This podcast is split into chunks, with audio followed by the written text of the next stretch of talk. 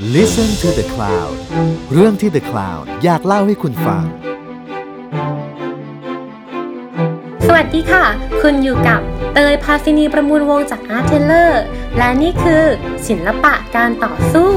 พอดแคสต์ที่จะมาเล่าให้ฟังถึงการต่อสู้ด้วยศิลปะ ของเหล่าศิลปินและนักสร้างสรรค์จากหลายยุคหลายสมัย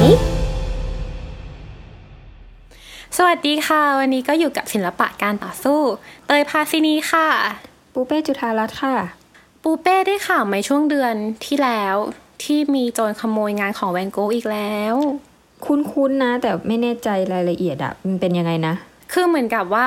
คือต้องบอกก่อนว่าจริง ๆ แวนโกะอะเป็นศิลปินที่ภาพถูกขโมยบ่อยมาก ๆ แบบ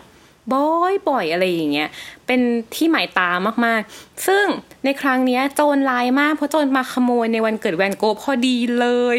โอ้โห คือร้ายสุดมากคือเหมือนกับอมตอนช่วงนั้นอะเป็นช่วงที่ museum เขาจะปิด เพราะว่าโควิดใช่ไหมทุกคนก็จะแบบเอ้ยปิดปิดปิดปิดกัน แล้วมันมี museum หนึ่งที่เมืองลาเรนในประเทศเนเธอร์แลนด์ชื่อว่า museum ชื่อว่า Singer Singer Laren ซึ่ง museum เนี้ยเขายืมงานหนึ่งของแวนโกะมาจัดแสดงอือหือคือภาพนี้ไม่ใช่ของเขาเองด้วย แต่เขายืมมาจากพิพิธภัณฑ์อีกอันหนึ่งชื่อชื่อเมืองโกรนินเจอร์ ที่อยู่แบบทางตอนเหนือของเนเธอร์แลนด์ไปอะไรอย่างเงี้ยซึ่งแบบเขาก็ยืมมาจัดแสดง แล้วปรากฏว่าโจรก็มาขโมยไปเว้ย กี่ภาพอะภาพเดียว แต่ที่น่าที่น่าเห็นใจคือมันเป็นภาพภาพเดียวที่พิพิธภัณฑ์โกรนินเจอร์อะมีที่เป็นของแวนโกะอืมแล้วเขาให้มายืมมาจัดแสดงแล้วปรากฏว่าก็ถูกขโมย แล้วโจรก็แบบมาเอาไปตอนกลางคืนปีนเข้ามาอะไรอย่างเงี้ยเพราะว่ายามอะไรอย่างงี้ก็ไม่ได้แบบเต็มที่ร้อยเปอร์เซ็นเหมือนตอนแบบเปิดโควิดใช่ไหมเท่านั้นแหละก็คือไปเลย คือภาพมันก็ไม่ใหญ่หรอกภาพมันก็เล็ก ๆ มันก็เอาไปง่ายอะไรอย่างเงี้ย เลยแบบเศร้าเลย เออ ตอนนี้จับได้ยัง ตอนนี้ยังจับไม่ได้ แต่ว่าคือทีมสืบสวนคือยิ่งใหญ่มาก คือแบบพอมันเป็นภาพงานของแวนโกะหาย มันมีมูลค่าสูงมากอะ่ะ เธอคิดออกใช่ไหม เพราะฉะนั้นภาพภาพเนี้ยมันจะไม่ใช่แค่ว่าแบบตำรวจท้องถิ่นมาช่วยกันระดมพลหาไม่ได้คือ มันต้องแบบ เอา an expert art expert มาจากต่างประเทศด้วย และมีคนที่เป็น art expert ทางด้านการขโมยงานศิลป์โดยเฉพาะอืมมาช่วยด้วยอืมเอาจริงพอแบบพอมีเรื่องนี้ขึ้นมาปุ๊บแล้วเราพอเราลองกลับมาคิดถึงเรื่องว่า เฮ้ยภาพของแวนโกะถูกขโมยบ่อยมาก ๆอะ่ะ มันทำให้เรารู้สึกว่าทำไมด้วยส่วนหนึ่ง ซึ่งเรารู้สึกว่ามันเป็นเพราะว่าแวนโกะเองก็มีชื่อเสียงที่โด่งดังมาก ๆ และอีกอย่างหนึ่งคือ การที่ได้เห็นงานแวนโกะมันมันสะเทือนความรู้สึกบางอย่างจริง ๆอะ่ะ อืมงั้นวันนี้เราจะมาพูดถึงว่าทำไมแวนโกะเขาถึงทำไมงานเขาถึงดังขนาดนี้อะไรอย่างเงี้ยใช่ไหมใช่ วันนี้เราอยากชวนคุยเรื่องนี้แหละ คือ เฮ้ยทำไมงานเขามันดังขนาดนี้หนึ่งและสองคือทำไมชีวิตเขามันถึงถูกเล่ามันถึง impact ผ่านงานขนาดนั้น เออจริง ๆ อยากเริ่มต้นด้วยการถามเธอก่อนว่า เธอจำครั้งแรกที่เห็นงานแวนโกะได้ไหมเออ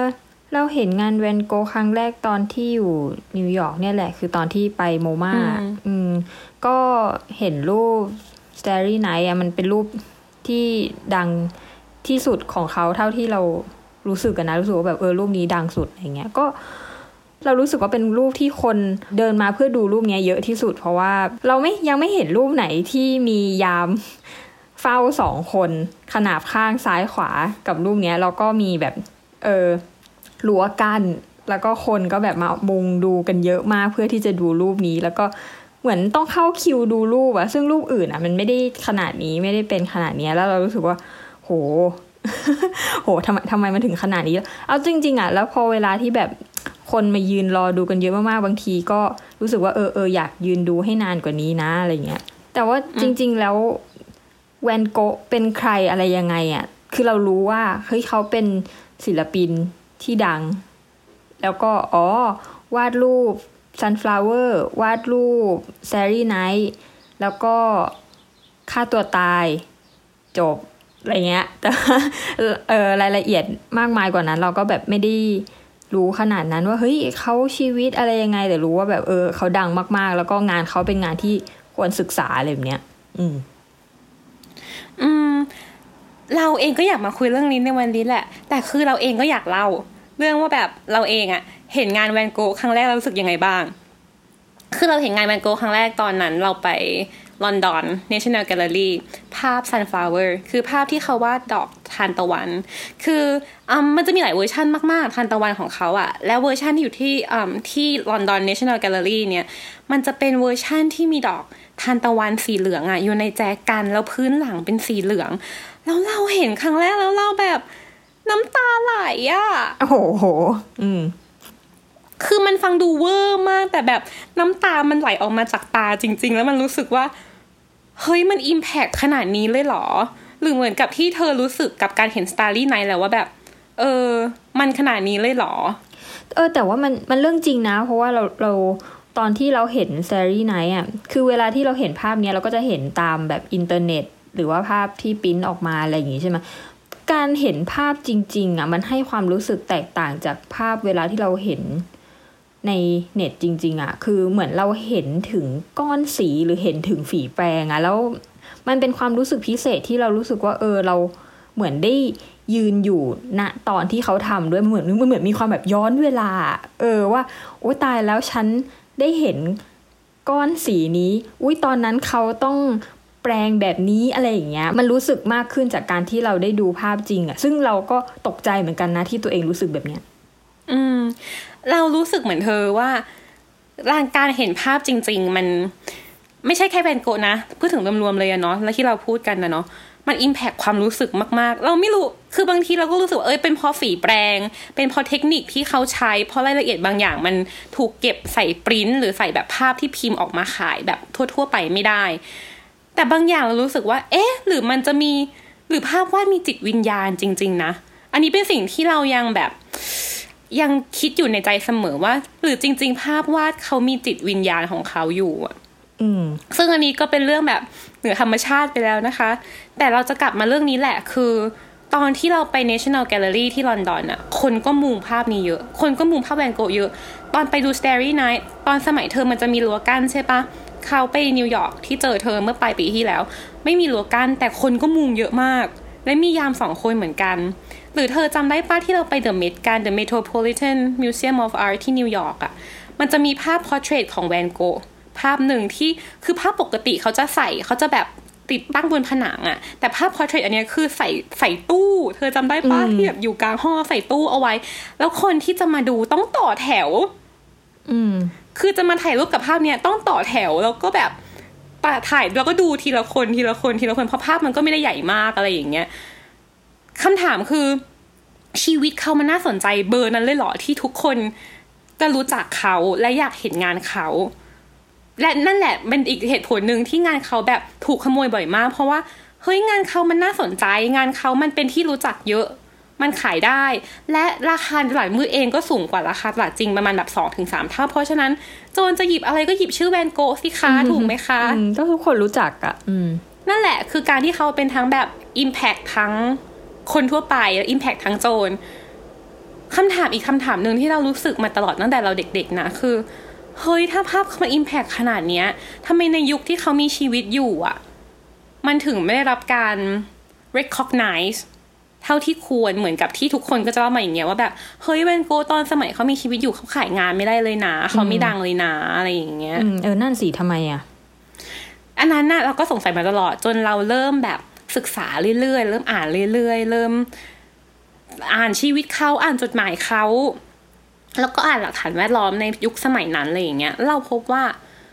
เฮ้ยจริง ๆ แวนโกะเขาไม่ได้เขาไม่ได้ตกอับหรือไม่ดังขนาดนั้นคือเขาจนจริงเขาแบบโอเคยังขายงานไม่ได้เยอะจริง แต่เขากำลังมา และเขาเพิ่งวาดรูปได้แค่ประมาณสิบปีเอง คือในชีวิตเขา 37 ปีเขาตายตอน 37 เนาะเขาวาดรูปแค่ช่วง 10 ปีสุดท้ายของชีวิตด้วยซ้ำซึ่งไอ้สิปีเนี้ยมันก็ไม่ใช่ว่า 10 ปีเขามาถึงปีแรกแล้วเขาวาด sunflower แบบนั้นได้เลยอะมันคือการที่เขาใช้แบบ4-5ปีไปกับการพัฒนาฝีมือ ไปกับการค้นหาสไตล์ของตัวเองอะไรอย่างเงี้ยจนแบบเราว่าเต็มที่สี่ห้าปีสุดท้ายเท่านั้นแหละที่เขาเริ่มวาดรูปแบบที่ แบบที่เป็นสไตล์ของเขาจริง ๆ แล้วมันเริ่ม rich จริง ๆ มันเริ่มแบบเป็นต่อนที่แบบแวนโกแวนโกจริง ๆอะแค่สองถึงสามปีสุดท้ายของชีวิตเขาด้วยซ้ำอืม งั้นช่วยเล่าตั้งแต่แรกด้วยไหมช่วยเล่าแบบว่าเออเออชีวิตเขามันเป็นมาอะไรยังไงตั้งแต่แรกหน่อย คือจริง ๆ ต้องเล่าก่อนว่าแวนโกเองโตมาเขาก็เป็นพี่คนโตเนาะ แล้วก็จะมีน้องๆประมาณแบบเจ็ดคนอะไรอย่างเงี้ย ซึ่งน้องคนที่สนิทกับเขาที่สุดที่แบบรู้จักกันมากที่สุดในวงศิลปะก็คือซีโอซีโอแวนโกเขาจะเป็นแบบเดี๋ยวจะเล่าต่อเพราะว่าซีโอแวนโกเองก็จะเป็นคนที่มีความสำคัญกับชีวิตแวนโกมากๆ แต่ด้วยความที่เป็นพี่คนโตก็จริง แต่แวนโกไม่ใช่คนที่แบบเป็นพี่ตัวอย่างขนาดนั้นอะคือก็เป็นคนที่ไม่ได้รักเรียนขนาดนั้นอะไรอย่างนี้ ไม่ได้แบบ ขยันขันแข็งด้านการเรียนไม่ได้เรียนเก่งอะไรขนาดนั้น จนแบบเหมือนเรียนไม่จบด้วยซ้ำแล้วพออายุสิบหกเขาก็ที่บ้านก็เลยฝากไปทำงานที่บริษัท art dealer อันหนึ่งไปทำก็แบบทำก็ไม่ค่อย work ก็ไม่ค่อยดีอะไรอย่างเงี้ยก็เลยออกมาอะไรอย่างเงี้ยแล้วก็แบบเออมาทำนักเทศน์อะไรอย่างเงี้ยก็ไม่ค่อย work คือพูดง่ายๆ คือชีวิตแวนโกช่วงต้นๆของเขาอะไรอย่างเงี้ยมีความงงสูงมากอะ อืมคือที่บ้านแสดงว่าบ้านแวนโกนี่คือเขาสนใจงานศิลปะกันอยู่แล้วหรอ หรือว่าสังคมเขาสนใจงานศิลปะอยู่แล้วประมาณหนึ่งเหรอจะว่าอย่างนั้นก็ได้ คือบ้านบ้านเขาเอง คือคุณพ่อเขาเป็นเหมือนกับแบบแนวศาสนาแนวนักเทศประมาณอย่างนั้นอะเออ ซึ่งจริง ๆ ถ้าเกิดพูดถึงการที่แบบอยู่ในวงการศาสนาเองอะไรอย่างเงี้ย มันก็จะใกล้ชิดกับงานศิลปะอยู่แล้ว เพราะว่าเรื่องของทางโบสถ์เรื่องของอะไรอย่างงี้ก็จะเป็นศิลปะอยู่แล้วใช่ไหมล่ะ และแวนโกเองก็จะมีญาติที่เป็น artist เหมือนกัน คือเหมือนกับแบบเป็นญาติห่างๆหน่อยอะไรเงี้ยเป็น artist ซึ่งต่อมาเขาก็จะไปฝึกเรียนกับคนนี้เหมือนกันอะไรอย่างเงี้ยหรือการที่เขาแบบได้ไปฝึกที่ art dealer เนี่ยก็เป็นเพอญาติเขาเหมือนกัน หรือ CEO เองก็เข้าไปฝึกกับบริษัทเดียวกันนี้แหละ ถ้าสุดท้าย CEO ก็จะแบบทำงานที่นี่ต่อไปยาวอะไรอย่างเงี้ย คืออพูดง่ายๆก็อย่างนั้นแหละ คืออยู่ในวงประมาณนั้นเหมือนกัน แต่อาจจะไม่ใช่ว่าแบบเป็นโอ้โหรู้จักกับศิลปินใหญ่มากๆตั้งแต่ต้นอะไรขนาดนั้น นั่นแหละนั่นคือช่วงต้นของชีวิตเขาถูกไหมจนกาดจนแบบพอเขาเริ่มอายุยี่สิบปลายๆอะไรอย่างเงี้ยเขาเริ่มรู้สึกว่าเฮ้ยจริง ๆ เขาชอบวาดรูป คือเขาชอบวาดรูปแต่ต้นแล้ว แต่เขาไม่ได้วาดรูปจริงจังขนาดนั้น เขาก็แบบเฮ้ยทำนู่นทำนี่ทำนู่นทำนี่อะไรอย่างเงี้ยแล้วเขาก็เริ่มมาวาดรูป แต่ถ้าเกิดเราดูภาพแวนโกะวาดรูปช่วงแรกอะเราจะพบว่ามันไม่เหมือนภาพแบบที่เราคุ้นเคยกันทุกวันนี้เลย การที่มันแบบไม่เหมือนขนาดนั้นอะบางทีเราก็สงสัยว่าเอ๊ะเพราะอะไรแล้วแบบมันจะมาเมื่อไหร่ถูกไหมแต่ว่าต้องเข้าใจว่าตอนนั้นน่ะเหมือนกับแวนโกะเขาเป็นเฮ้ยลืมบอกอย่างหนึ่งคือแวนโกะเขาเป็นคนดัตช์เป็นคนเนเธอร์แลนด์และในสมัยนั้นน่ะภาพวาดในยุโรปทั่ว ๆ ไปอะมันจะยังเป็นแบบภาพวาดแบบสีทึมๆอยู่อะคือยังเป็นภาพแบบ realistic อยู่ยังเป็นภาพที่ รูเบนส์อย่างเงี้ยหรือเรมแบรนด์อย่างเงี้ยยังเป็นสไตล์ที่ได้รับอิทธิพลมากๆ อยู่จนถึงยุคสมัยแวนโกะเองก็ตาม คือสีที่ใช้มันจะเป็นสีทึมๆอะแบบสีดำสีน้ำตาล สีครีมอะไรอย่างเงี้ยแล้วแบบใช้แสงเงาเยอะๆอะไรอย่างเงี้ยอาจจะแบบไม่ได้สดใสขนาดช่วงหลังของชีวิต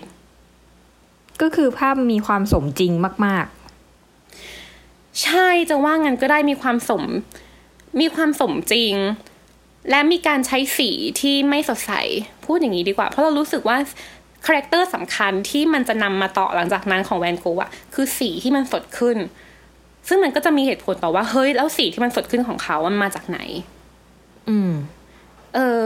แต่ว่าในตอนนั้นน่ะ แวนโกะเองเขายังเขายังชอบวาดภาพแบบแบบแบบนั้นอยู่ คือใช้สีทึมๆอะไรอย่างเงี้ย คือศิลปินที่เขาชอบมากคือรูเบนส์ ซึ่งแบบเดี๋ยวเราจะลองเดี๋ยวเราจะแปะภาพรูเบนส์เอาไว้ในโพสต์ของอาร์ตเทลเลอร์ที่เราจะลงภาพด้วยนะ เราจะเห็นเลยว่าภาพรูเบนจะเป็นแบบแวนโกช่วงแรกเลยคือ realistic อืม realistic แล้วก็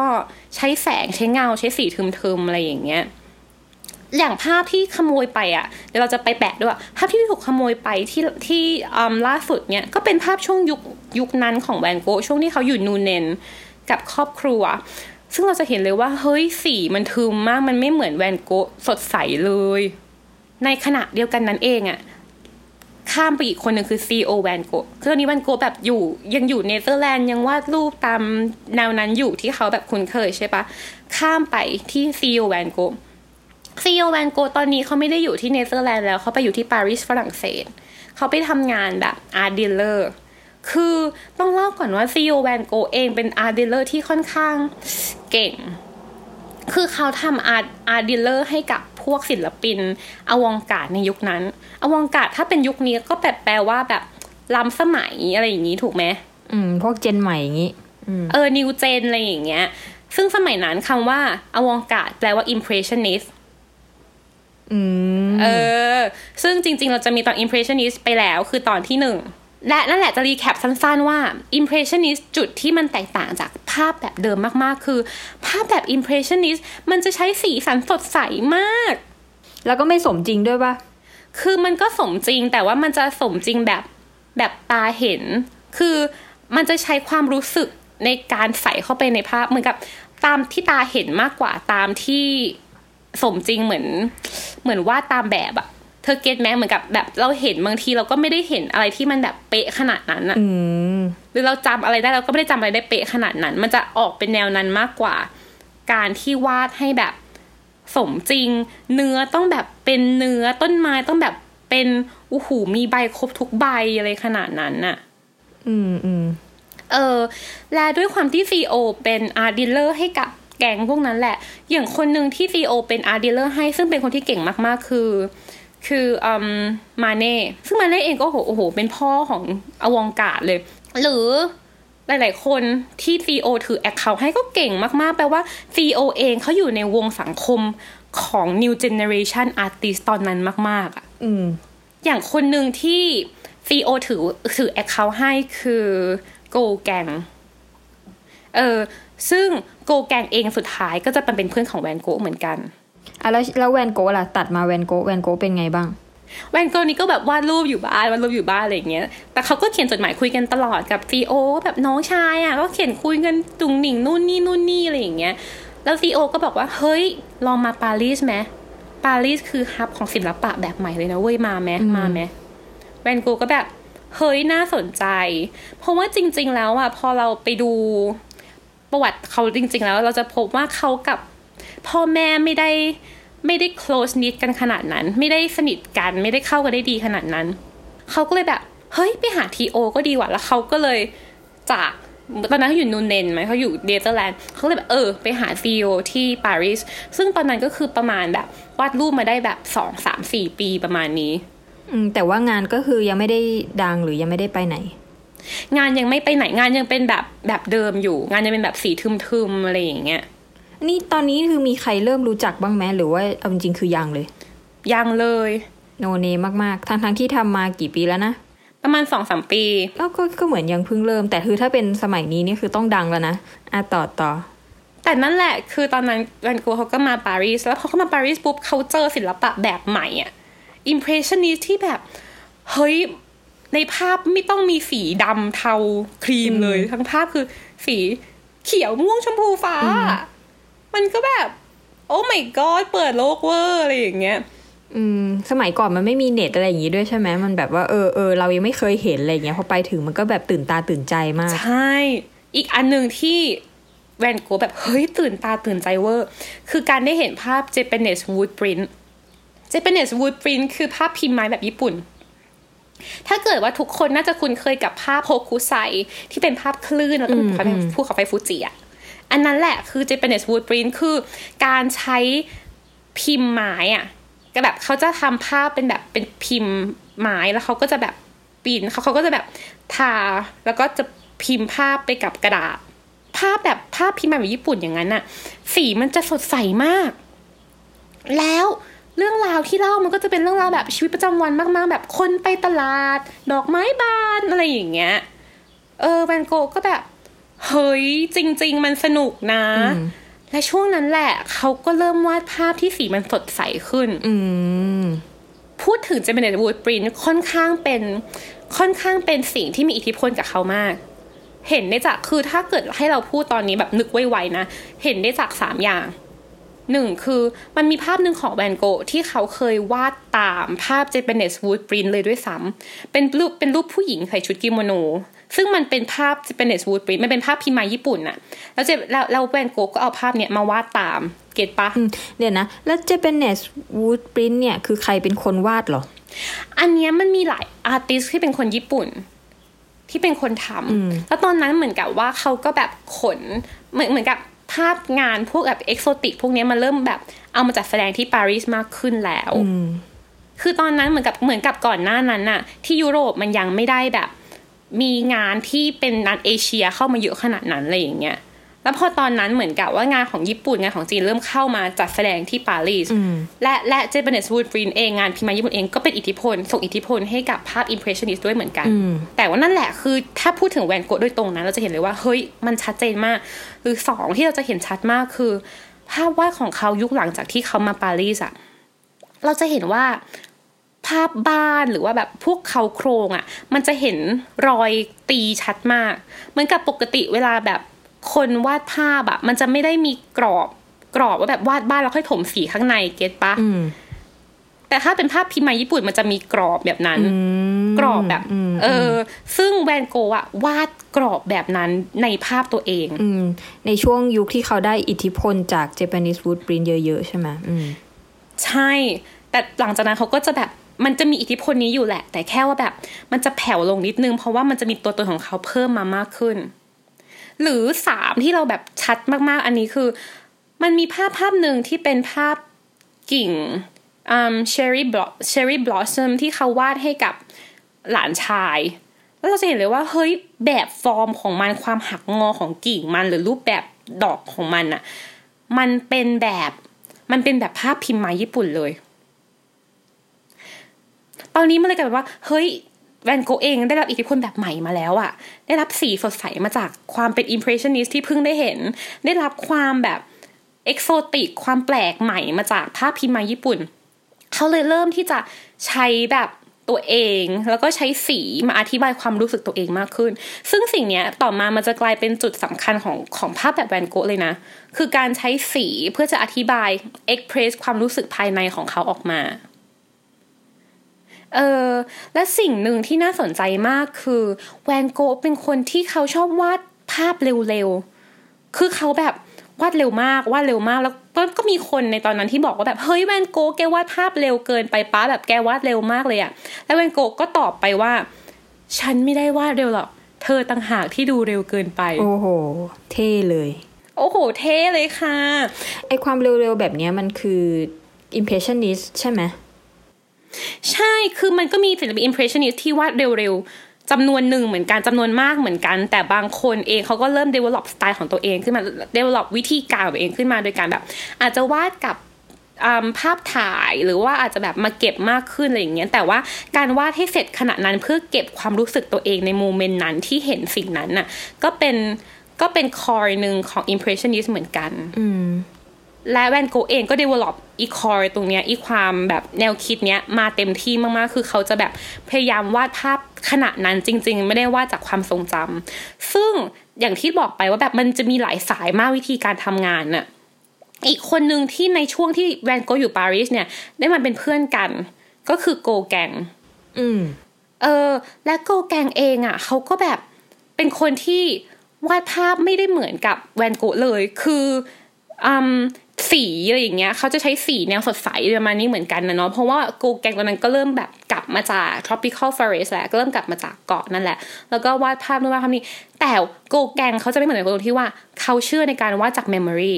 เขาเชื่อในการวาดจากความทรงจำนั่นแหละเขายังเป็นเพื่อนกันอยู่นะแล้วเขาก็ยังแบบเฮ้ยคุยกันแลกเปลี่ยนความรู้แลกเปลี่ยนอะไรกันได้ จนแวนโกเองอยู่ที่ปารีสประมาณแบบสองปีเขาก็เฮ้ยไม่อยากอยู่ปารีสแล้วอยากไปอยู่ที่ที่มันแบบ ไม่พลุกพล่านขนาดนี้ เขาก็เลยแบบลงใต้ไปอยู่ฝรั่งเศสตอนใต้ชื่อว่าเมืองเอิร์ลซึ่งตอนนั้นนะเขาไปเช่าบ้านอยู่ ซึ่งฉันรู้สึกว่าเธอน่าจะชอบ เพราะว่าบ้านนี้ชื่อว่า Yellow House ปูเป้ชอบสีเหลือง เอออ่าคือภาพนี้ชื่อ Yellow House ต้องเท้าความก่อนว่าแวนโกะเป็นคนชอบสีเหลือง ดี น่ารัก ตอนที่เขาอยู่ปารีสเองอะ่ะ คือถ้าเกิดว่าอย่างเราทุกวันนี้ที่เป็นแบบคนปัจจุบันเราจะคุ้นเคยกับ sunflowers ที่อยู่ในแจกัน ใช่ปะอืมเออแต่จริง ๆ แล้วอะอันนั้นคือเวอร์ชั่นหลัง เวอร์ชั่นแรกอะ sunflower จะเป็นดอกไม้ที่วางอยู่กับอยู่กับโต๊ะ อันนั้นอะคือ sunflower เวอร์ชันที่เขาวาดที่ปารีส อืม เออ ซึ่งซึ่งเราเองนะ เตยเองเคยเห็นที่ The Met ที่นิวยอร์ก อือฮึ นั่นแหละ แต่ว่าพอเขามาอยู่ที่เมืองเออเนี่ยเขาก็เช่าบ้านชื่อ Yellow House แล้วเขาก็บอกว่าเขาตั้งใจจะให้บ้านหลังเนี้ยเป็น the studio of the south ก็เหมือนกับว่าปารีสเองเป็นแบบ the studio of impressionist ว่าแบบ เฮ้ยทุกคนที่เป็น artist ใหญ่อยู่ที่ปารีสใช่ไหม แต่เขาจะตั้งที่เนี่ยให้มันเป็น the studio of the south ให้ได้ คือเป็น hub สำหรับแบบ new generation ไฟแรงอะ เออและคนแรกที่มาคือโกแกงนี่แหละ เดี๋ยวนะแล้วงี้แสดงว่าตอนนี้แวนโกะเริ่มดังยัง คือเขาถึงขั้นว่าแบบเฮ้ยเขาอยากจะเป็นคนตั้ง เป็นคนสร้าง hub คือสร้าง community ขึ้น แสดงว่าอ้าวเขาก็ต้องเป็นคนที่เริ่มมีคนรู้จักแล้วปะ ตอนนั้นเขาเริ่มเป็นคนที่มีคนรู้จักและและเหมือนกับเป็น new generation คือเหมือนกับแบบเป็นยัง emerging artist อะอ๋อ คือ เฮ้ยคือเป็นคนที่เฮ้ยงานน่าสนใจนะ แต่ยังอยู่ในวงอยู่ยังไม่ได้ดังแบบแพร่หลายขนาดนั้นอืนะมอืมอืมอะเริ่มมาเริ่มมาพูดว่าเริ่มมาได้ใช่ ตอนนั้นคนแรกที่มัน The Studio of the South ที่เขาแบบตั้งใจที่แบบเฮ้ยนี่แหละจะเป็น The Studio of the Young Artist คือโกแกงเพื่อนเขาอะอืมไอโกแกงก็มา แล้วก็แบบเอามาวาดรูปด้วยกัน แล้วแบบแวนโกก็แบบอะแบ่งบะเอ่อแบ่งห้องนึงให้โกแกงอะไรอย่างเงี้ยอะมาวาดรูปมาวาดรูปกันอะไรอย่างเงี้ย แต่ จริง ๆ อันนี้ก็เป็นเรื่องปกติมั้ง แบบสำหรับเพื่อนบางคนที่ถ้าเกิดเจอกันบ้างอะรักกันดีนะ แต่ให้อยู่ด้วยกันยี่สิบสี่ชั่วโมงอะฆ่ากันตาย เขาอยู่ด้วยกันเลยเหรอ เหมือนเหมือนเป็นรูเมทอย่างนี้ใช้ชีวิตอยู่ด้วยกันที่ Yellow House เนี่ยเหรอ ใช่คือไม่ใช่แค่แบบเป็นรูเมทคือวาดรูปด้วยกันด้วยอะอ๋อเออคนเรามันก็ต้องมีบางอย่างที่มันแบบว่าไม่ลงรอยกันนะเนอะ ใช่ คือเราจะเห็นชัดเลยจากเรื่องนี้จากการที่ว่ามันจะมีภาพโกแกง ภาพของโกแกงที่วาดแวนโกะกำลังวาดรูป และภาพของแวนโกะเองที่วาดโกแกงอะไรอย่างเงี้ย คือเขาก็วาดกันไปวาดกันมาอย่างนี้ด้วย อืม และที่แบบน่าสนใจมากที่ที่น่ารักมากคือ เราจะเห็น trace ของภาพแวนโกะจากภาพของโกแกง คือ ในภาพของโกแกงที่วาดแวนโกะอะ เป็นภาพแวนโกะกำลังวาดภาพ sunflower อืมเฮ้ยน่ารักอะมันทำมันมันมันมีความจิ้นจังเลยวะเออ เฮ้ย จริง ๆ เรื่องนี้ก็มีคนเคยเรสเหมือนกันว่าแบบ เอ๊ะ หรือว่ามีอะไรเขาคงสนิทกันเฉยๆแหละ แต่ว่าอาร์ติสในยุคนั้นก็ก็มีนะหลาย ๆ คนที่แบบก็สนิทกันทำงานด้วยกันอะไรอย่างเงี้ยเออหรือต่อมาก็ยังมีในอนาในแบบยุคปัจจุบันเองก็มีเป็นแบบ ดูโอเลยก็มีด้วยซ้ำอะไรอย่างเงี้ยนะซึ่งแบบเออก็ก็คิดได้หลายแบบ อืม แต่ตอนนั้นก็คืออยู่ด้วยกันทั้งวันทั้งคืนทำงานด้วยกัน อยู่ได้สองเดือน อืมโกแกงก็แบบตอนคือตอนโกแกงไปถึงที่เออที่ที่ The Studio of the South เนี่ยคือประมาณตุลา พอธันวาตุลาพฤศจิกาธันวาธันวาปุ๊บโกแกงแบบเหมือนกับแบบทะเลาะกันคือเท่าที่อ่านมาเหมือนกับบาดหมางกันด้วยหลาย ๆ เรื่องด้วยอะไรอย่างเงี้ย แล้วเรื่องหนึ่งเขาบอกว่าเป็นไปได้ด้วยว่า มันไม่ถูกใจกัน เพราะว่าแนวคิดไม่ตรงกัน คุยกันไม่รู้เรื่อง อืมเออแปลกนะทั้งทั้งๆที่ตอนแรกคุยย้ายมา เพราะว่าคุยกันรู้เรื่อง แล้วพออยู่ด้วยกันสักพักคุยกันไม่รู้เรื่องแล้วย้ายออก เธอไม่ใช่อีกแล้วโอเค แล้วยังไงต่อ แต่โกแกงคือตอนนั้นก็คือแบบมาคือตั้งใจมาจริงนะ เพราะโกแกงตอนนั้นก็ไม่ใช่คนที่รวยอะไร ไม่ใช่อาร์ติสที่รวยที่แบบประสบความสำเร็จขนาดนั้น แต่ว่าก็ไปแบบยืมเงินเพื่อนไปหาเงินเพื่อจะแบบ เอามาจ่ายค่ารถไฟมาหาแบรนด์โกะที่เนี่ยคือแบบก็ทางเพื่อนด้วยแล้วก็แบบเชื่อใจกันด้วยแบบเฮ้ยโอเราจะมาเริ่มต้นอะไรด้วยกันอะไรอย่างเงี้ยด้วยเราว่านะแต่สุดท้ายก็คือตีกันตาย แล้วโกแกงก็เลยบอกว่า เฮ้ยขอกลับปารีสได้ไหมอืมตามที่คนทุกคนเชื่อกันคือเขาบอกว่า และอีจุดประเด็นนี้แหละที่บอกว่าแบบเฮ้ยโกแกงขอกลับปารีสได้ไหมอะทำให้แวนโกหยิบมีดโกนอะไรเงี้ยมีดอะมาแล้วก็แบบตัดหูตัวเอง คือยังไงคือแบบเศร้าที่เพื่อนไปอย่างเงี้ยหรอ เออ คือตอนนั้นเขาบอกว่าแวนโกะเริ่มคลุมคลุมคลั่งด้วย คือแวนโกะเองเขาจะมีอาการทางจิตอยู่แล้ว คือฉันรู้สึกว่าอาการทางจิตของของแวนโกะมันไม่ใช่แบบเขาเป็นจากสภาพแวดล้อมอย่างเดียวอะคิดว่าเป็นเพราะเจเนติกด้วย และถึงวัยหนึ่งคือต้องต้องท้าความบอกว่าจริงๆเป็นคนเรียนเภสัชนะคะ จะมีความรู้ทางด้านการแพทย์นิดนึงนะคะ ก็คือจะบอกว่าแวนโกะอะ เราคิดว่าแวนโกะอะที่เขาเริ่มมาคลุมคลั่งช่วงอายุประมาณ 20 ปลายๆหรือ 30 ประมาณเนี้ยหรือ 30 ต้นๆประมาณเนี้ยมันสามารถเกิดได้จากเจเนติกด้วย เจเนติกนี่คือยีนใช่ไหมก็คือมาจากแบบพันธุกรรมอย่างเงี้ยใช่ พันธุกรรม เพราะว่า ช่วงแรก ๆ มันจะมีอย่างนี้แหละว่าแบบช่วงแรกๆเฮ้ยดูเป็นคนปกติดี แต่พอถึงวัยวัยหนึ่งอะมันจะแบบเหมือน trigger อะแล้ว genetic ตัวเนี้ยแล้วยีนตัวเนี้ยจะ express ออกมาจะเริ่มแบบแสดงตัวออกมา แล้วอาการตรงเนี้ยจะออกมา ซึ่งแวนโกะจะมีเริ่มเริ่มมีอาการทางจิตช่วงแบบเนี่ยปลาย 20 ถึงต้น 30เขาบอกเนี่ยอาการทางจิตเองก็ทำให้แวนโกะอะตัดหูตัวเองอืมแต่ตามตำนานคือไปใหญ่มากคือตัดหูตัวเองไม่พอ เอาหูอันเนี้ย เดินไปให้โสเพณีชื่อเรเชล แล้วก็บอกว่าแบบนี่คือหูอะไรอย่างเงี้ยแบบโปรดเก็บเอาไว้อะไรอย่างโอ้ยหลเงี้อยนเลยอะเออหลอนจริงหลอนจริง แต่ว่าคือจะบอกว่าไม่มีเขาก็ไม่ได้ เพราะว่าแวนโกะเองก่อนหน้าเนี้ย ก่อนที่เขาจะมาแบบเป็นอาร์ติสต์เต็มตัวอะไรอย่างเงี้ยเขาก็เคยมีแฟนแล้วแฟนเขาก็แบบ คนหนึ่งก็เป็นโสเพณีเก่าที่มีลูกติด ด้วยอะไรอย่างเงี้ยหนึ่งคนอีกคนหนึ่งก็คือเป็นเป็นญาติที่เป็นแม่ไม้อะไรเงี้ยคือถามว่าเขามีประวัติในการแบบรักชอบกับกับโสเพณีไหมมันก็มีก็เลยเป็นไปได้ที่เขาจะแบบรักเรเชลมากแล้วก็แบบเรเชลฉันให้เธอหูอะไรอย่างเงี้ยเป็นของขวัญที่แปลกดีนะให้หู อืม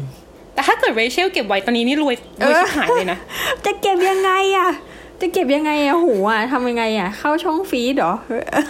ต้องดองมั้งเออเออแต่นั่นแหละ ก็คือตอนนี้ก็คือหูแวนโก้เหมือน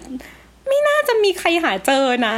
คือยังไม่เคยเห็นข่าวว่ามีใครหาหูแวนโก้เจอนะ เออ เอาตกอะแล้วมันก็จะมีอีกทฤษฎีหนึ่งว่าจริง ๆ แล้วตกลงเขาไม่ได้ตัดหูจริง ๆ ใช่ไหมเออเคยก็เคยได้ยินเรื่องนี้ใช่ไหม เพราะว่าจริง ๆ อีทฤษฎีนี้มันเพิ่งเกิดขึ้นมาเมื่อแบบ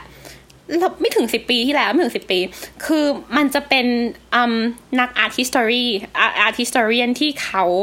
ศึกษาเรื่องแวนโกะโดยเฉพาะ คือมันมีคนอย่างนี้จริง ๆ เธอคือเขาจะศึกษาเรื่องเกี่ยวกับชีวิตแวนโกะกับตำนานของแวนโกะเพราะเขาบอกว่าโอ้ยแวนโกะนี่ตำนานเยอะ ฉันจะต้องศึกษาจริงแล้วแหละว่าตำนานมันมายังไง และเรื่องจริงมันเป็นยังไง มันมีคนที่สนใจเรื่องนี้จริงอ่า อันนี้ทฤษฎีนี้คือๆทฤษฎีนี้เขาบอกว่าเขากลับไปดูบันทึกตำรวจ แล้วเขาบอกว่าเฮ้ยเขาสงสัยว่าจริง ๆ แวนโกะไม่ตัดหูตัวเอง แต่อ้าวโกแกงอะตัดหูแวนโกะ คือทะเลาะกันทะเลาะกันแล้วก็พลาดแล้วก็โดนติ่งหู โดนแบบโดนแบบเขาใช้เขาเอียโลบอะเอียโลบก็คือแบบเหมือนกับติ่งติ่งหูอะไม่ใช่ทั้งหูอะแล้วก็แบบขาดแล้วก็เลยแบบเฮ้ยไปหาอะไรอย่างเงี้ยแล้วก็สุดท้ายก็คือ มันมีจะมีบันทึกทะเลาะวิวาทหรืออะไรประมาณอย่างนี้มั้งเขาก็เลยไปเจอมาอย่างเงี้ยแล้วเขาบอกว่าแต่ตอนหลังคือแวนโกก็คือไม่เอาเรื่อง ไม่เอาเรื่องอะไร นี่คืออีกทฤษฎีหนึ่งคือ เอ๊ะ หรือว่าโกแกงเป็นคนตัดหูแวนโก แบบพลาดพลาดเล่นพลาด เพราะว่าโกแกงเองก็มีประวัติความเป็นคนแบบแบดกายเป็นคนรุนแรงคนแบดกายอยู่แล้วอะไรอย่างเงี้ยเขาเลยแบบเออ อันนี้ก็เป็นไปได้ และนั่นแหละอีกอันหนึงก็คือว่าแวนโกะตัดทั้งหู หรือตัดแค่ติ่งหูอ่าเพราะว่ามันจะมีแบบเหมือนกับบันทึกการแพทย์หนึ่งที่เป็นภาพว่าแบบตัดทั้งหู แต่ว่าคนก็บอกเฮ้ยของจริงหรือเปล่าเพ ราะว่าบางตำราเขาบอกว่าตัดแค่ติ่งหู ซึ่งแบบเห็นแม้ตำนานมันเยอะ แล้วเดี๋ยวนะอันนี้เรากลับมาที่งานเขานิดนึง แล้วการที่เขามีความแบบมีปัญหาทางจิตใช่ไหมมันส่งผลกับงานเขายังไงบ้างอะอือฮึนอกนอกจากเรื่องแบบสตอรี่และตำนานหูแหว่งในชีวิตเขาเนี่ยมันแล้วงานเขาในด้านงานมันเป็นยังไงบ้างแล้วว่าเรื่องงานของเขาอะมันมันมีผลทั้งทางด้าน ทางด้านจิตมีผลไหมแล้วว่ามีผลแน่ๆ อีกอย่างหนึ่งที่มีผลคือยา แต่อันนี้เราจะมาพูดทีหลังแต่เราว่าน่าสนใจมากคือแวนโกเขาเป็นคนวาดภาพจากความรู้สึกของเขามากๆ คือเขาวาดในขณะนั้นจริง ๆ แต่เขาไม่ได้วาดขณะนั้นเพื่อจะเก็บภาพขณะนั้นน่ะ คือถ้า impressionist แบบดั้งเดิม เขาจะวาดขณะนั้นเพื่อเก็บภาพขณะนั้นแบบเป็น snapshot แต่แต่ว่าแวนโกเชื่อว่าเขาวาดขณะนั้นเพื่อที่จะเก็บความรู้สึกเขาขณะนั้น และความรู้สึกของเขาที่มันคลุ้มคลั่งจาก อาการหรือจากแบบทางจิตอะไรอย่างเงี้ย มันก็อาจจะทำให้ออก express ออกมาทางภาพ เป็นความเป็นสีที่รุนแรงมากกว่าปกติ หรือเป็นรูปแบบภาพที่มันรุนแรงมากกว่าปกติ เช่นกัน ช่วงนี้เขาสร้างงานมาสเตอร์พี e หรือยังหรือว่า งานที่ masterpiece มาก ๆ ที่เขาทำช่วงนั้นคือ sunflowers อืม เธอคิดอะให้เดาดีกว่า sunflower มีกี่รูปโอ้ที่เขาวาด สักห้ารูปไหม ห้ารูปใช่ไหมเขาบอกว่าจริง ๆ มีประมาณสิบกว่ารูป อืม ซึ่งก็คือคือเป็นแบบคล้ายๆกันหมดเลยเหรอ เป็นแบบดอกไม้อยู่ในแจกันอย่างเงี้ยเหรอหรือว่าแตกต่างกันไป เป็นดอกไม้อยู่ในใจกันทั้งหมด แต่ว่าในปัจจุบันน่ะ คือเวอร์ชั่นที่ยังเหลืออยู่อะ มีอืมสี่รูป ต้องเล่าอย่างนี้ก่อนดีกว่า คือ sunflower ที่เขาวาดในช่วงนั้นจะเป็น sunflower ที่อยู่ในแจกัน เหมือนเมื่อกี้ mention ไปเลยว่ามันจะมี sunflower ที่เขาวาดที่ปารีสที่จะเป็นวางที่โต๊ะ แต่ sunflower ที่เขาวาดที่อาร์ลจะเป็นใส่ในแจกัน ซึ่งเขาจะวาดอีแจกอี sunflower ในแจกันเนี้ยตามตามบันทึกหรือตามอะไรเงี้ย เชื่อกันว่าวาดมาทั้งหมดหกรูป แล้วก็จะมีแบบรูปอื่นที่เขาเจอแต่ว่า มันก็จะมีคนบอกว่าแบบเฮ้ยของจริงหรือเปล่าหรือว่าของปลอมหรืออะไรอย่างเงี้ยแต่รูปที่แบบมั่นใจร้อยเปอร์เซ็นต์ว่าของจริงอะ่ะมีอยู่หกรูป แต่ว่าปัจจุบันเหลือแค่สี่รูป มันจะมีหนึ่งอันที่หายไป ภาพดอกดอกทานตะวันนี่แหละ แล้วพื้นหลังจะเป็นสีฟ้า อันเนี้ยอะพื้นหลังสีฟ้าแล้วก็อะไรอย่างเงี้ยแล้วอันนั้นอะหาย อันที่สองที่หายจะเป็น แจกันดอกทานตะวันแล้วพื้นหลังสีน้ำเงิน สีน้ำเงินแบบ midnight blue แบบ navy blue อะสีน้ำเงินเข้ม อันเนี้ยน่าสนใจมาก เพราะว่ามันจะเป็นภาพที่แวนโกะระบายสีกรอบไว้ให้ด้วยอืมคือปกติเราวาดรูปเราจะไม่ระบายสีกรอบใช่ปะล่ะแต่อันเนี้ยเขาระบายสีกรอบมาให้เป็นสีเหลือง ซึ่งนักนัก art historian อะเขาก็จะบอกว่า เอ้ย มัน ภาพนี้แหละสำคัญ เพราะมันทำให้เรารู้เลยว่าแวนโกะเขาตั้งใจที่จะเอ็กซิบิทหรือเขาจะการจัดแสดงงาน sunflower ของเขาอะด้วยกรอบรูปสีส้ม แต่ว่าภาพนี้น่าเสียดายมาก เพราะว่าเจ้าของเป็นคนญี่ปุ่น เป็นนายพลญี่ปุ่น แล้วถูกระเบิดลงช่วงสงครามโลกครั้งที่สองแล้วไหม่อ้าวโธ่มูลค่าเท่าไหร่วะนั่นอะอืมขนลุกเนาะเออทำไมรูปดอกทานตะวันอันเนี้ยมันถึงดังขนาดนั้นอะ คือถ้าเกิดเธอสังเกตดูอะมันเป็นทานตะวันก็จริงในภาพภาพหนึ่งใช่ไหมแต่ถ้าเธอลองตั้งใจดูเธอจะพบว่า เฮ้ยในภาพภาพเดียวอะเขาใช้สีวาดสิ่งเนี้ยแค่สีเดียวคือสีเหลือง แล้วเขาใช้แค่ไม่กี่เฉดแต่มันออกมาเป็นภาพที่สวยได้ อืมคือต้องเล่าต่ออีกนิดนึง อีกนิดนึงคืออีภาพทันตะวันที่ยังเหลืออยู่มีอีกสี่มีสี่เวอร์ชันถูกไหมที่เราบอกว่ามันมีหก พังไปหนึ่งหายไปหนึ่งอีกอีกหนึ่งที่เขาบอกหายอีเวอร์ชันแรกที่สีฟ้านั่นน่ะเขาก็บอกว่าเอ๊ะหรือมันอยู่ใน private collection คือเป็นของใครสักคนหนึ่งที่ไม่ได้เปิดเผยตัว ซึ่งไม่มีใครรู้ อีกสี่รูปที่ยังอยู่อยู่ในโลกเราอะอันแรกอยู่ที่มิวนิกอันที่สองอยู่ที่โตเกียว อันที่สามอยู่ที่ลอนดอนที่ National Gallery ที่เราดู แล้วก็อันที่สี่อยู่ที่อัมสเตอร์ดัมแวนโก Museumถ้าเกิดเราลองดูอะเราจะเห็นว่า เวอร์ชันที่เวอร์ชันที่ลอนดอนที่เราไปดูเองก็ตามนะมันจะมีสองภาพที่พื้นหลังเองก็เป็นสีเหลือง ดอกทานตะวันเองก็เป็นสีเหลือง แล้วแบบเขาจะใช้สีแค่แบบประมาณแค่สามสีในการวาดสิ่งเนี้ยทั้งแบบพื้นหลังทั้งดอกไม้ทั้งทุก ๆ อย่างแต่มันก็จะมีแบบเกสรที่เป็นสีแบบสีม่วงหน่อย มีก้านสีเขียวแต่ตรงดอกไม้อะมันเป็นแค่แบบใช้แค่ไม่กี่เฉดและใช้สีสีเดียวในการวาดแต่มันออกมาสวยได้อะนี่คือความเจ๋งของเขาอะ อืมอืมเราเลยรู้สึกว่าสำหรับเรานะ คือเรารู้สึกว่าภาพหนึ่งภาพสามารถที่จะมีหลายความหมายได้ในแต่ละคนที่ว่าแบบเขาดูแล้วเขารู้สึกยังไงบ้าง หรือเขามันมีความหมายกับเขายังไงบ้าง แต่สำหรับเราภาพดอกทานตะวันมันพูดถึงความ genius ของแวนโกะในการใช้ใช้สี ในการแบบเทคนิคด้วยส่วนหนึ่งแล้วการแบบใช้ ความเอ็กเพรสความรู้สึกออกมากับการแค่วาดดอกไม้แต่มันออกมาแบบ เป็นตัวตนเขาได้ขนาดนั้นน่ะอืม อืม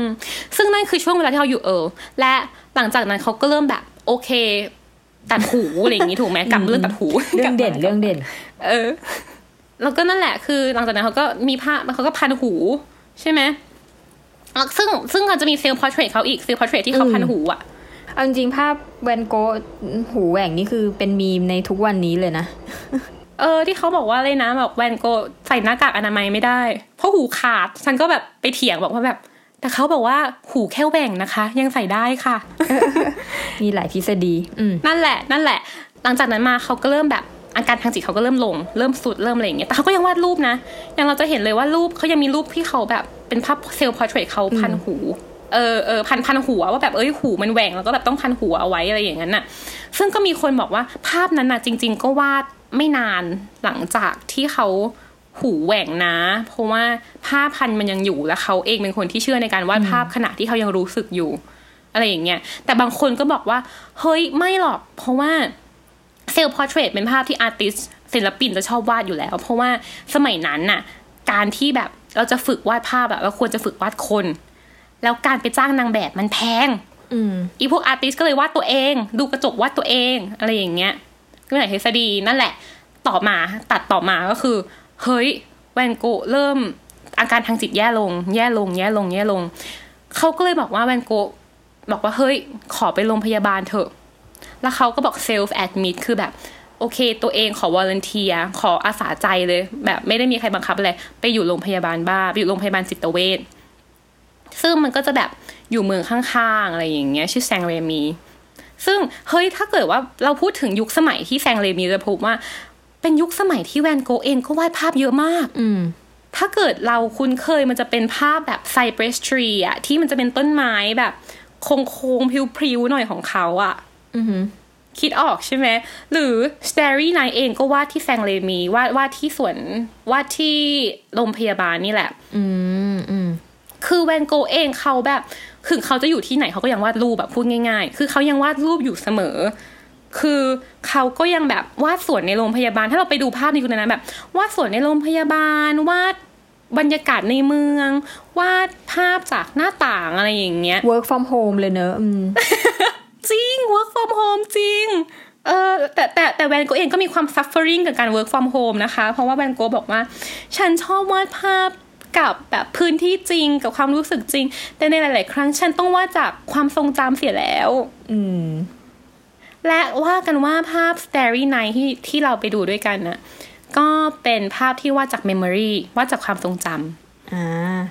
เพราะว่าถ้าเกิดเราดูภาพเพราะเราถ้าเราดูเซลล์ถ้าเราดูอืมห้องของแวนโกะตอนที่เขาอยู่โรงพยาบาลน่ะแล้วมองออกมานอกหน้าต่างอะมันจะไม่ใช่วิวนั้น เออ มันจะเพราะว่า Starry Night มันจะเหมือนภาพที่แกมองเห็นออกมาจากหน้าต่างถูกปะอือหือแต่ว่าถ้าเรามองจากห้องของแวนโกะในโรงพยาบาลนั้นแล้วอะเราจะออกมองมองออกมา เราจะไม่ได้เห็นวิวนั้น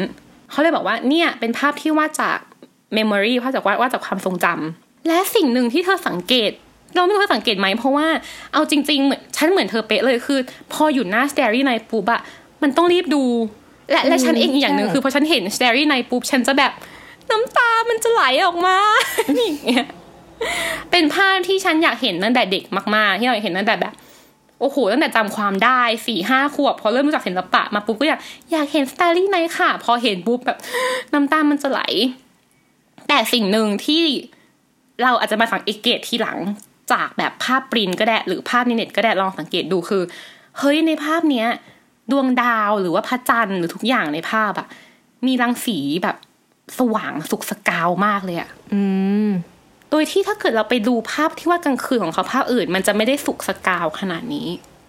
และมันจะไม่ได้มีภาพแบบภาพลมมือเหมือนจะเป็นภาพแบบขดขดๆอะเธอน่าจะสังเกตเห็นอืมมันจะเป็นแบบอืมขดขดๆเหมือนขดลมอะมันจะไม่ได้ชัดขนาดนี้ โอ้ซึ่งไอ้ขดนั่นสวยมากเลยนะ ใช่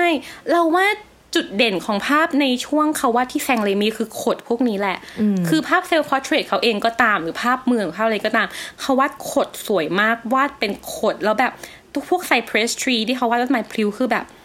คือใช้ก้นหอยใช้ขดนี้มาเล่นเยอะมากอะไรอย่างเงี้ยซึ่งอันเนี้ยฉันเรียนฉันฉันเรียนมาจากอาจารย์ที่คณะขออนุญาตเมนชั่นชื่ออาจารย์สุรกิจนะคะ อาจารย์สุรกิจบอกว่าเป็นไปได้มาก ๆ ที่แวนโกะจะ เห็นสิ่งนี้จริง ๆ ไม่ใช่สิ่งที่วาดมาจากแรงบันดาลใจ แต่แวนโกะเห็นอะไรที่มันเป็นแบบสุกสกาว เป็น halo เป็นแบบขด เป็นอะไรที่มันดูแบบ illusion แบบจริง ๆ เพราะว่าเป็นฤทธิ์จากยา อืมผู้หญิงเขาก็หญิงเขาต้อง take ยาทุกวันใช่ไหมใช่คือเขาก็ take ยาอือฮะด้วยแล้วแวนโกะเอง นอกจากโรคจิตทางจิตแล้วอะเขาจะมีโรคหัวใจ เออแล้วตอนนั้นนะโรคหัวใจในยุโรปเขาจะรักษาด้วยพืชชนิดหนึ่งเป็นสมุนไพรชื่อว่า foxglove ซึ่ง fox foxglove เนี่ยต่อมา ปัจจุบันเราจะพัฒนาเป็นยาแล้วชื่อว่า digoxin นี่แหละ คือมันก็เกิดจากไอตัวนี้แหละ ที่มันทำให้เขาอะเห็นเพโลหรือว่าเห็นอะไรขนาดนั้น ซึ่งมันก็จะนำกลับมาสู่เรื่องเดิมคือ จริง ๆ แวนโกเขาก็ว่าจากสิ่งที่เขาเห็นนั่นแหละ ว่าจากสิ่งที่เขารู้สึกอะแหละ อืมอืม และในช่วงนั้นจริง ๆ มันก็มีหลายเรื่องในชีวิตเขาที่ผ่านเข้ามา คืออย่างหนึ่งคือเราเราย้อนกลับไปที่ซีโอนิดนึงคือในระหว่างนี้ทุกอย่างซีโอกับแวนโกก็ยังแบบเขียนจดหมายหากันตลอดเลยนะ แต่ว่าซีโอก็แต่งงาน แล้วก็มีลูก และตอนนั้นแวนโกก็แบบเฮ้ย มีหลานแล้วอะไรอย่างเงี้ย แล้วมันมีภาพภาพหนึ่งที่แวนโกวาดในยุคในตอนนั้นที่ทุกวันนี้ก็ยังเป็นภาพที่แบบโด่งดังมากๆ คือภาพกิ่ง cherry blossom ภาพนั้นน่ะเป็นภาพที่เขาตั้งใจจะวาดให้หลาน โอ้น่ารักอืมใช่ เพราะว่าซีโอตั้งชื่อลูกว่าวินเซนต์วิลเลมแวนโกตามตามพี่ชาย อืม คือเหมือนชื่อเหมือนเป๊ะๆเลยเหรอ ใช่คือชื่อเหมือนเลย คือชื่อเดียวกัน เขาก็เป็นพี่น้องที่รักกันมากเลยเนอะอืมเขารักกันมากหลังจากนั้นไม่นานแวนโกก็ได้ออกจากโรงพยาบาลก็แบบโอเคขึ้นอะไรอย่างเงี้ยไปออกออกลงจากโรงพยาบาลแล้วก็ไปอยู่เมือง เมืองเมืองหนึ่งที่อยู่แบบ ไม่ไกลจากปารีสมาก เพราะว่าตอนนั้นคือซีโออยู่แวนซีโอยังอยู่ที่ปารีสใช่ไหมแวนโกก็เลยแบบเอ้ย เขาไม่ได้ชอบปารีสเพราะมันวุ่นวายเขาเลยแบบขออยู่ชานเมืองหน่อย ชื่อแบบเป็นอยู่เมืองเมืองเนี้ยแล้วก็เขาก็วาดรูปอะไรอย่างงี้เหมือนเดิมแล้วก็บอกว่าเฮ้ยยังไงมันมาหาสู่กันง่ายขึ้น เพราะว่าซีโออยู่แค่แบบนั่งรถไฟมาแป๊บเดียวมันห่างกันแค่สามสิบไมล์อืมไอเมืองเนี้ยแล้วเขาก็วาดรูปเขาอะไรอย่างเงี้ยแล้วคือภาพยุคนี้ที่เขาวาดที่ดังจะเป็นภาพทุ่งนา อืม และตอนนั้นเองเขาก็เริ่มไปเยี่ยมซีโออะไรอย่างเงี้ยแล้วซีโอเองก็มีปัญหาชีวิตตอนนั้นเหมือนกันก็คือ โอเค เริ่มแต่งงาน มีลูกเริ่มมีภาระเยอะขึ้นและเขาลาออกจากบริษัทประจำมาพยายามที่จะทำของตัวเองเขาก็จะแบบมีปัญหาทางการเงิน ซึ่งต้องเล่าก่อนว่าระหว่างนี้ทั้งหมดที่เราเล่ามาสิบกว่าปีเนี่ยเกือบสิบปีเนี่ยแวนโกไม่มีไรายได้ แต่แวนโกใช้เงินจากที่ซีโอทำงานแล้วแล้วซีโอส่งให้ เอาเหลือตกลงเขาขายผ้าไม่ได้เหรอ เขายังขายภาพไม่ได้ใช่ เอา Starry Night นี่ยังขายไม่ได้อีกเหรออ่าแล้วต้องพูดอย่างนี้ว่า Starry Starry Night ตอนที่เขาเสียชีวิต Starry Night ยังไม่แห้งด้วยซ้ำเฮ้ยจริงๆเหรอทำไมมันถึงเปียกนานขนาดนั้นน่ะใช่ เธอสังเกตดู เธอจะเห็นว่า ภาพของแวนโกะจะใช้สีหนามาก สีเขาหนามากจนถึง ถึงบางภาพเขาถึงขั้นบีบจากหลอดอะใส่ใส่แคนวาสด้วยซ้ำอะอ๋อ ก็รักษาไว้ได้เนอะอืมใช่ คือเขาก็บอกว่าบางทีเขาก็ตั้งไว้ที่บ้านนั่นแหละ ตั้งไว้ที่บ้านไปเรื่อยจนกว่ามันจะแห้ง ซึ่งบางทีก็ใช้เวลาประมาณปีถึงปีครึ่งด้วยซ้ำกว่าจะแห้ง หรือบางคนเขาก็บอกว่าแวนโกะบางภาพก็จะวางไว้ใต้เตียง อืม นั่นแหละ ก็จะทำให้ยิ่งยิ่งแห้งช้ามันชื้นอะไรเงี้ย นั่นแหละปลีกย่อย แต่สำคัญคือตอนนั้นเขาเริ่มไปหาซีโอแล้วซีโอก็แบบ เฮ้ยช่วงนี้จนแล้วช่วงนี้แบบจะลำบากขึ้นนะแวนโกะก็เริ่มเครียด แล้วเขาบอกว่าช่วงนั้นน่ะ คือฉันบอกว่าเขาบอกว่าเพราะว่า ชีวิตแวนโกะเป็นตำนานเยอะมากอย่างที่อย่างที่เล่าไปที่นอกใช่ไหมเขาก็ว่ากันว่าตอนนั้นน่ะแวนโกะเองเริ่มมีปัญหาทางจิตกลับกลับเข้ามาเรื่อยๆกลับเข้ามาเรื่อยๆอ๋อคอเครียดใช่ไหมอืมอืม เรื่องชีวิตด้วย เธอมันคือการทำงานอยู่สิบปีนะ ที่แบบอยู่ที่นี่อยู่ที่เดิมอะไรอย่างเงี้ยอืม แต่พูดว่าอยู่ที่เดิมร้อยเปอร์เซ็นก็ไม่ถูก เพราะว่าช่วงที่เขาอยู่โรงพยาบาลน่ะมันมี exhibition หนึ่งที่เขาได้เอางานมาจัดแสดงแล้วคนชมภาพเขาเยอะมาก ใครเป็นคนเอาไปจัดแสดงธีโอ ธีโอเองก็เป็นคนเอาคือเหมือนกับคนรู้เริ่มรู้จักเขาเขาเขาเป็น young gen อยู่แล้วใช่ไหมล่ะเขาก็แบบเอ้ยเอาภาพจัดแสดงมาอย่างเงี้ยธีโอก็แบบเออเอาเข้าไปจัดแสดงให้ภาพหนึ่งอะไรอย่างเงี้ยแล้วก็คนก็สนใจอาร์ตคริติกที่เป็นแบบนักวิจารณ์เก่งๆ ก็ชมว่าแบบภาพของแวนโกะเป็นภาพเด่นของเอ็กซิบิชันนี้เลยด้วยซ้ำอะไรอย่างเงี้ยคือกำลังมา แต่ด้วยความที่โลกทางจิตของเขาค่อนข้างรุมเร้าอะไรอย่างเงี้ยก็เลยเล่ากันว่า วันหนึ่งแวนโกะ ก็วาดรูปปกติแล้วก็ออกไปที่ทุ่งนาแล้วก็ยิงตัวเองที่ที่แถวอก แล้วก็กลับบ้านมานอนต่างจากนั้นมาประมาณแบบสองวันก็เสีย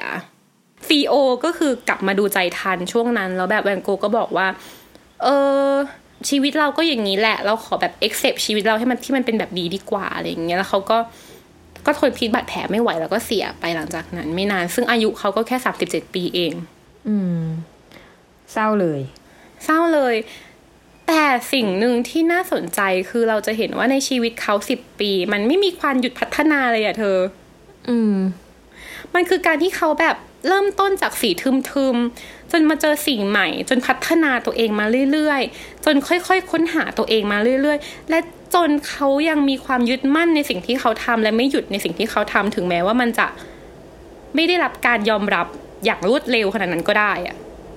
ซึ่งอันเนี้ยน่าสนใจเรารู้สึกว่าพอเรามาฟังการเล่าประวัติศิลปินอย่างเงี้ยมันทำให้เราเห็นถึงพัฒนาการของเขาอะจากที่ว่าเฮ้ยตอนแรกงานเขามันอาจจะเริ่มเป็นสีทึมใช่ปะแต่ว่าเมื่อเขาไปเจออย่างอื่นมากขึ้น เมื่อเขามีประสบการณ์ในชีวิตมากขึ้น ได้ไปดูงานนู่นนี่นั่นมากขึ้น คืองานมันเปลี่ยนไปได้อะแล้วเอองานที่เราภาพจำของงานเขา ที่ที่เราจำได้ก็คืองานอะเนี่ยอย่างที่เธอพูดสีสันสดใส แล้วก็มีแบบโขดมีอะไรอย่างเงี้ย ซึ่งมันเกิดมาจากประสบการณ์ในชีวิตเขาทั้งนั้นเลยอะอืมแล้วเรารู้สึกว่าแบบเออเราชอบที่เห็นว่าเฮ้ยตอนแรกอะงานเขามันไม่ใช่อย่างนี้นะ แต่ว่ามันเปลี่ยนมาเป็นแบบนี้ เราก็เลยรู้สึกว่า เออ เวลา ที่คนบอกว่าเฮ้ยงานมันเปลี่ยนไปหรืออะไรเงี้ยบางบางทีมันก็ต้องเปลี่ยนอยู่แล้วอะตามแบบประสบการณ์ของเราหรืออะไรเงี้ยมันไม่ใช่ว่าเฮ้ยเราสร้างงานโอเค สมมติว่าแวนโกสร้างงานสีทึมใช่ไหมเสร็จแล้วก็มีคนบอกว่าแวนโกแกแต่ก่อนแกวาดสีทึมนะ แกจะมาวาดสีสันสดใสทำไมอะไรเงี้ยแล้วเขาก็อ้าวอ๋อโอเคงั้นกูควรจะวาดสีทึมต่อไปแล้วก็ อ้าวงานก็ไม่มีทางเปลี่ยนแล้วสุดท้ายงานก็จะไม่เป็นที่จดจำหรือเปล่าอะไรเงี้ยเพราะว่าวาดสีทึมแล้วก็มีคนบอกให้วาดสีทึมแล้วก็เอาวาดสีทึมไปแล้วกัน เพราะว่าเรารู้สึกว่ามันงานมันก็พัฒนาไปตามประสบการณ์ของเราและมันก็เปลี่ยนแปลงได้อะไรเงี้ยอืม อืม แล้วว่าตรงนี้แหละที่น่าสนใจในชีวิตเขาคือ คือทั้งชีวิตเขาสิบกว่าปีที่เขาว่ารูปมันคือการต่อสู้อะอืม เราเราว่าส่วนหนึ่งมันคือสิ่งนั้นด้วยคือการที่เขาต่อสู้กับทั้งตัวเองด้วยที่ในการที่จะแบบคีบดูวิ่งอะคีบทำงานต่อไปเรื่อยๆ แม้ว่าผลตอบรับ มันจะยังไม่ได้เปรี้ยงป้างอะไรอย่างเงี้ยหรือการหรือความแบบความกล้าที่จะเปลี่ยนแปลงสไตล์งานตัวเอง ความกล้าที่จะพัฒนาไปข้างหน้า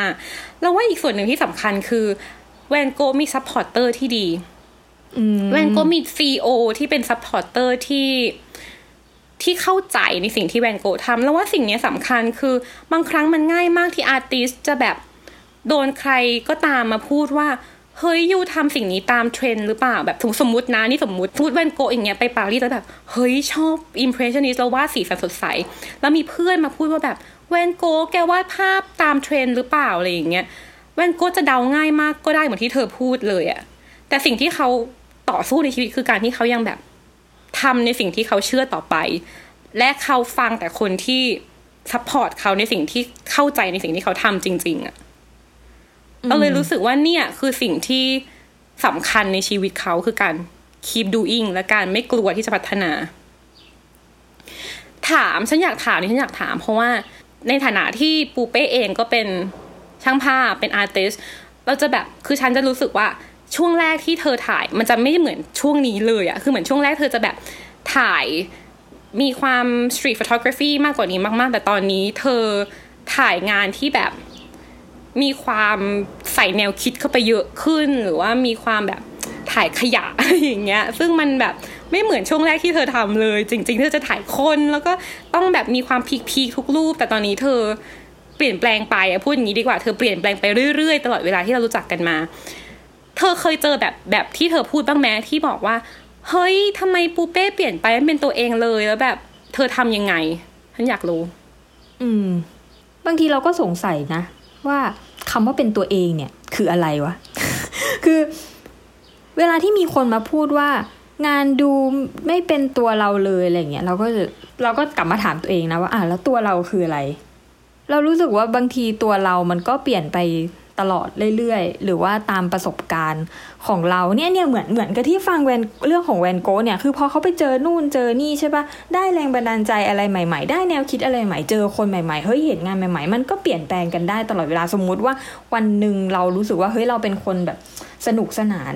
ชอบอะไรที่มันแบบตื่นเต้น ตื่นเต้นสนุกสนุก แต่ว่าพอสักพักหนึ่งเราเริ่มแบบเบื่อแล้วอะแบบเออตกตะกอนมากขึ้น รู้สึกว่าเออ อยากอยู่นิ่งๆเงียบๆงานเรามันก็เปลี่ยนไปได้ มันไม่ใช่ว่า เฮ้ย เราจะต้องเป็นงานเราเป็นแบบนี้เสร็จแล้ว งานเราก็ต้องเป็นแบบนี้ไปตลอดกาลอะคือมันอาจจะเป็นเหมือนเดิมก็ได้นะ และหรือมันอาจจะเปลี่ยนไปก็ได้อะมันไม่มีอะไรตายตัวว่าแบบมันต้องเป็นแบบไหนถึงจะถูกต้องที่สุดอะในทุกๆการพัฒนางานมันก็คือกระบวนการเรียนรู้ของตัวเราเองผ่านงานด้วย อะอย่างแวนโกงเนี้ยเขาตอนแรกเป็นสีทึมใช่ปะ ร็จแล้วเขาก็ไปได้อิทธิพลจาก Japanese wood print อะก็เริ่มวาดกรอบ เอ้ย เปลี่ยนไป แล้วก็ อะ กลายเป็นว่า เห็นงานคนนู้นคนนี้ เห็นสีสันสดใส เปลี่ยนไปทำสีสันสดใส หรือว่ามีปัญหาอาการทางจิตวาดโคดนั่นอะไรอย่างเงี้ย คือเหมือน มันก็เปลี่ยนแปลงไปตาม สิ่งที่เราประสบพบเจอเรื่อยๆ เพราะฉะนั้นตัวตนจริง ๆ คืออะไรอะ เราก็ไม่แน่ใจเหมือนกันนั่นก็คงจะเป็นอีกคำถามหนึ่งแต่แต่ที่แน่นอนคือสิ่งที่แวนโกพัฒนามาทั้งตลอดสิบปี มันนำมาสู่สไตล์ของเขาที่มันแข็งแรงมาก ๆอะ่ะและภาพของเขาที่มัน reflect ที่มันเล่าเรื่องราวชีวิตของเขาได้ดีมากๆ ซึ่งเรารู้สึกว่าสิ่งนี้เป็นเป็นเครื่องหมายและเป็นสัญลักษณ์ของการที่เขาต่อสู้มาทางชีวิตเช่นกัน แต่ว่าต่อมาคือ เราจะบอกว่าชีวิตแวนโกงานของแวนเรื่องราวของชีวิตแวนโกและงานของเขา มันไม่จบแค่นี้ เพราะเธออย่าลืมนะว่าตอนนี้ที่เราเล่าถึงจุดจุดเนี้ย ที่แวนโกแบบตายอะ่ะเฮ้ยเขายังโนเนมนะ และภาพของเขายังไม่ได้มีราคานะ แต่ทำไมหรืออะไรที่ทำให้งานของเขามันระดับโลกได้อย่างทุกวันนี้ ที่ทำให้ทุกๆ museum อยากมีงานแวนโกอยากยืมงานแวนโกมา exhibit และถ้าเกิดเธอลองสังเกตทุกๆ museum ที่มีงานแวนโกะอะจะมีแก้วน้ำแวนโกะขาย จะมีลิปมันแวนโกะฉันมีลิปมันแวนโกะอะอะลิปมันแวนโกะจะมีแบบโปสการ์ดแวนโกะอย่างข้างหลังโปสการ์ดแวนโกะมีทุกอย่างที่เป็นแวนโกะขาย อะไรทำให้ชื่อของเขาและงานของเขามันเป็น